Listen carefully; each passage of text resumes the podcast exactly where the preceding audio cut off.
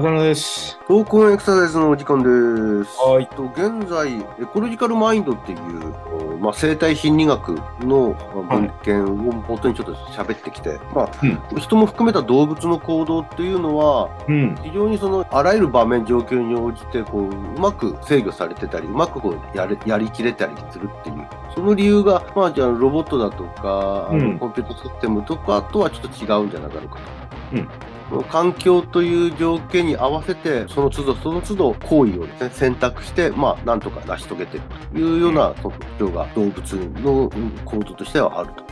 いう話で、まあ、その中で特に重要な言葉として、まあ、自己組織化とはい。いうようなことの言葉が出たりだとかですね、うんあるいはその、ある状況から、まあ、条件が変わって、それに適応しようとした結果、まあ、全く違う動きに転じるという総転移。うん。そういう話なんかもちょっと出てきたと思うんですけれども、ねなかなかだからといって、この生態心理学、エコロジカルマインドっていうところを、まあ、実際の自分たちの生活や自分たちの仕事のあのリリハビリテーションの場面でですね、ちょっと考えると、ちょっとそのうまくと捉えきれない部分もあるし、言葉として理解しづらいっていうのもあるっていうのは、まああるんじゃないかなと思うんですけど、そうですね。まあ一つの概念みたいになってるから、広い。うんだから、どうとでも取られかねない、まあ極端に言えばね。うんそういう危険性もあるし、じゃあ具体的にどうすればいいのっていうことまでを示しきれてるわけではないから、うん。で、そういう話をちょっとね、この間も、我々の身に転じてみるとどうなんだろうねっていう話は、まあ、前回より前からずっとしてるんですけど、うん。体は行くの時からね。そうですよね。うんだけどこれがね、スポーツ界ではね、結構ここのところ使われている考え方なんです。スポーツ界。ほうほう。うん。うん。エコロジカルなアプローチ大きな概念のもと、まあ、実際にじゃあどういうふうにしていくのかっていう中で、ある制約を加えた中で運動を学習していこうみたいな、制約主導アプローチっていうんですけど、うん。このエコロジカルマインド、まあ、エコロジカル心理学の考えをもとにして、それがそのスポーツ界における育成システムと考えていいんですか？まあ、いそうだね。その今までで言う、そのなんていうの、お手本を示して正しいフォームで、うん。まあ、バッティングならバッティングね、こういうふうに打ちなさいよみたいな指導をしていく、そういうのを伝統的なアプローチだとすると、うん。制約主導っていうのは、まあ、そうは言っても、試合っていろんな環境でやるわけじゃないですか。ええでピッチャーも違えば、ピッチャーもいろんなところに投げてくるし、だから一つのフォームだけで対応できないわけですよね。うん。なので、そういう伝統的な教え方をした人と、実際にポップフライ打ってとか、わざとね、うんまあ、うん。まあ、試合で言えば失敗なんだけど、ポップを打つとか、あの、ラインドライブを打つ、右にできるだけ遠く飛ばしてとか、左にできるだけ遠く飛ばしてっていう指示だけ与えて、うん。技術的指導は全くしない軍と、まあ、好き勝手いろんなことやらせるってことですね。まあ、好き勝手っていうとね、ちょっとこう、あれがあるんですけど、そういう、その、まあ、タスク。その一つの目的とする動作に関しては、うん。ラインドライブをして、ポップフライを打ってとかって、そういう制約を加えるわけですよ。なるほど。で、うまくいく前が、いこうが関係なくですよね。うん、で自分たちでやらしてそれでうん。実際に試合を模したいろんな2種類の球場で2種類の守備の範囲の守りがあってピッチャーがいろんなところにまた投げてみたいなことをした時のバッティング成績を見た結果があって。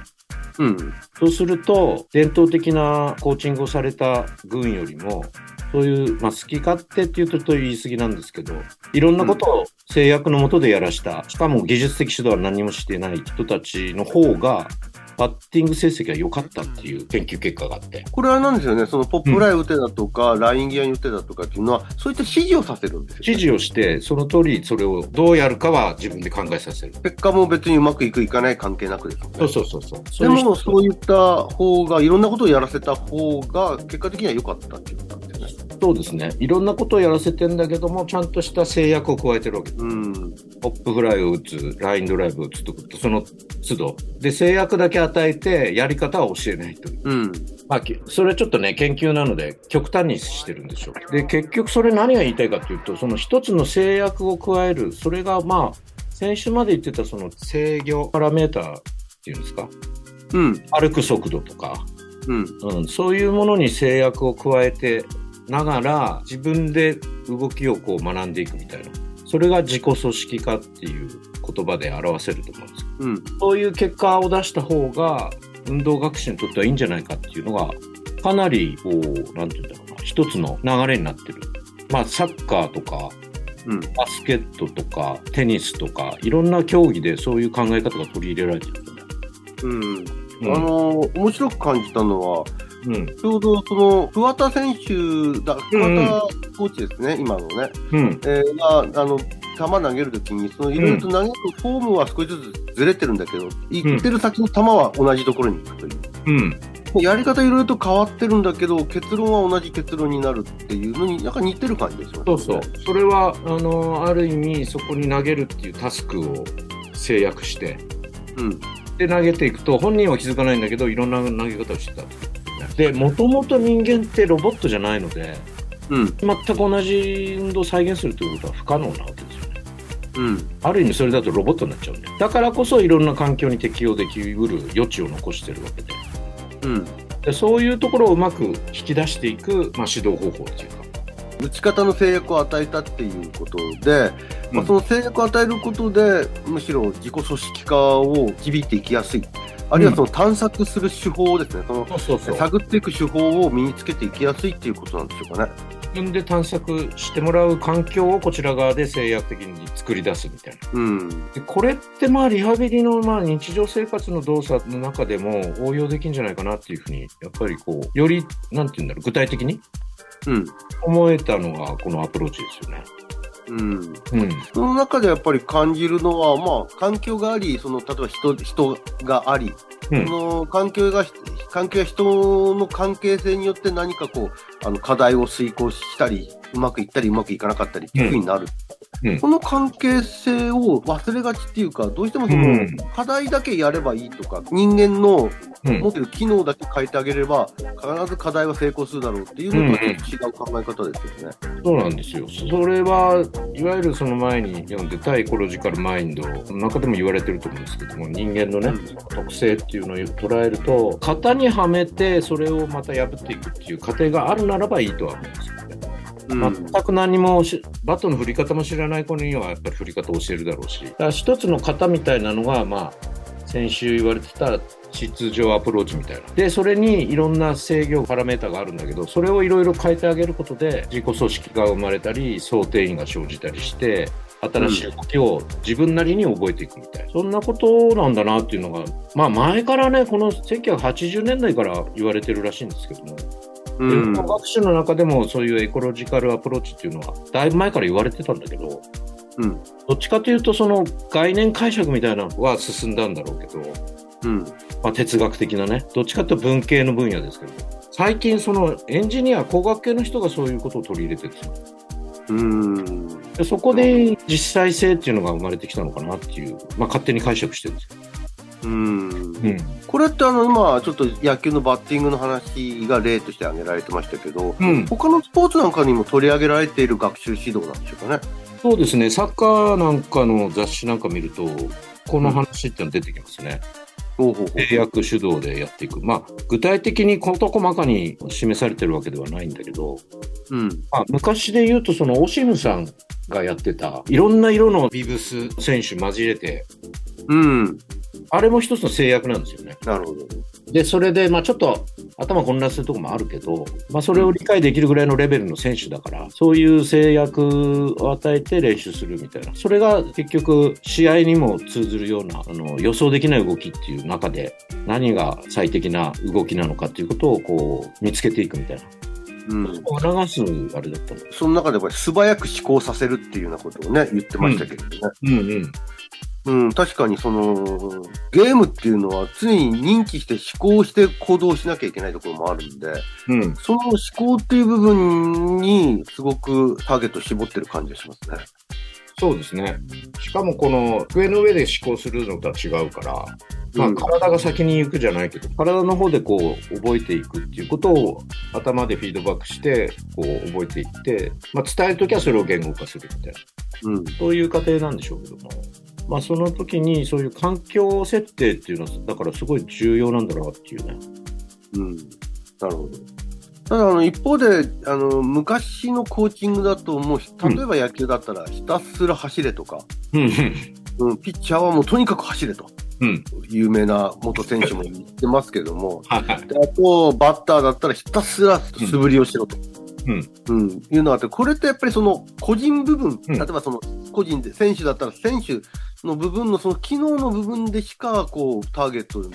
にしてないというか、うん。切るっていう能力や、その振るっていう能力、ただそれだけをやってる感じですよね。その、そうなん今までですよね。しかも、それを言われたからやるっていうところもあって、うんまあ、自分からやってても、ただ何も考えずにこう振ってるのと、イチローなんかはやっぱりひたすら振るって言ってるんですけど、それは自由な振り方をするためには、いつでもふ振り切るっていうことをまず知っとかないと、体が、うん。あの反応できないから、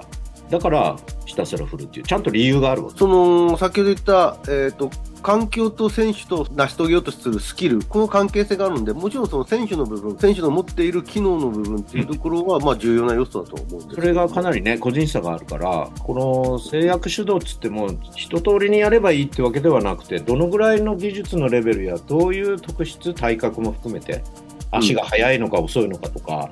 筋力が強いのか弱いのかとか、いろんなものを見極めないとななならないので、その辺っていうのはまだ具体的にこう、実際のトレーニングの中で落とし込むには難しいと、特に団体競技なんかはね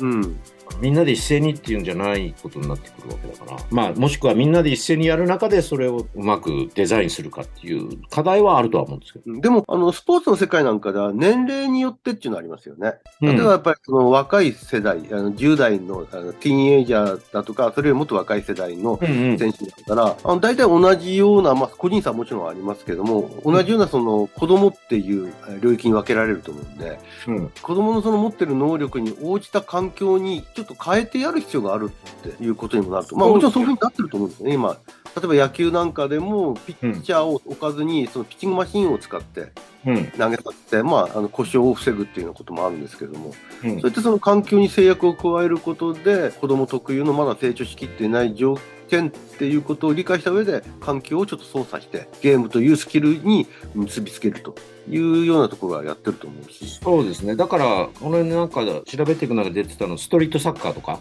がなぜうんまあストリートっていう限られた環境っていう制約の中で、いろんな自由なことをやるっていう、まあ子供の頃ってそういう神経が発達する時だから、よりそのあんまり制約を加えない中でいかにその競技の本質とかをね、楽しめるかみたいなのは重要なんです。そうだからそのつい大きくなるまで力がつくまであ我慢しましょうあるいは力がつくまでやらないでおきましょうっていうんじゃなく今の状況の中でうんやれれるように環境設定してやるっていうこの概念がすごく重要だと思うんですよね。うん。これ多分僕たちの仕事にも多分相当言えると思うんですよね。そうですね。筋力がないから可動域が悪いから、うんあのこれはちょっとやれませんあのあるいはやれるようになるまで頑張ってくださいっていうのはちょっと違うっていう話になってきますよね。まあね、そういうケースもあるでしょうけど、内的な環境をね、整えるっていう役割はあるかもしれないけど、でもまあ、それができてからじゃあ次っていう、そういうものではなく、同時に進行的に、その中でもできることってなんだろうとか、うん。環境設定を、まあ、ある意味、時には限定して、その成功体験を持ってもらうとか、うんいうような捉え方っていうんですかね。やってることは同じでも、やっぱりこうどうと取り組んでるかっていうこと、すごい重要な要素じゃないかなっていう気がしますね。そうですね。今持っている部分を変えていかなきゃいけないのもあるんだけど、今持っている部分でやれれることもある。うん。その発想は忘れちゃいけないなっていう感じです。そうですね。それは前にも言ったように、ある運動を学習する中で失敗しても、それが危険でない範囲であれば、一つのこの多様性の表れだと捉えるっていうことも必要かもしれないね。うん。うん。なかなか示唆に富む話なんでね。まあ、うん今後も何かこう、あの、いろんなこう、情報が出てきたらですね、ちょっと取り上げていきたいなとます。まだまだちょっとね、うちらの世界の話を次回以降にもね、してみたいなとは。わかりました。じゃあまたよろしくお願いします。はい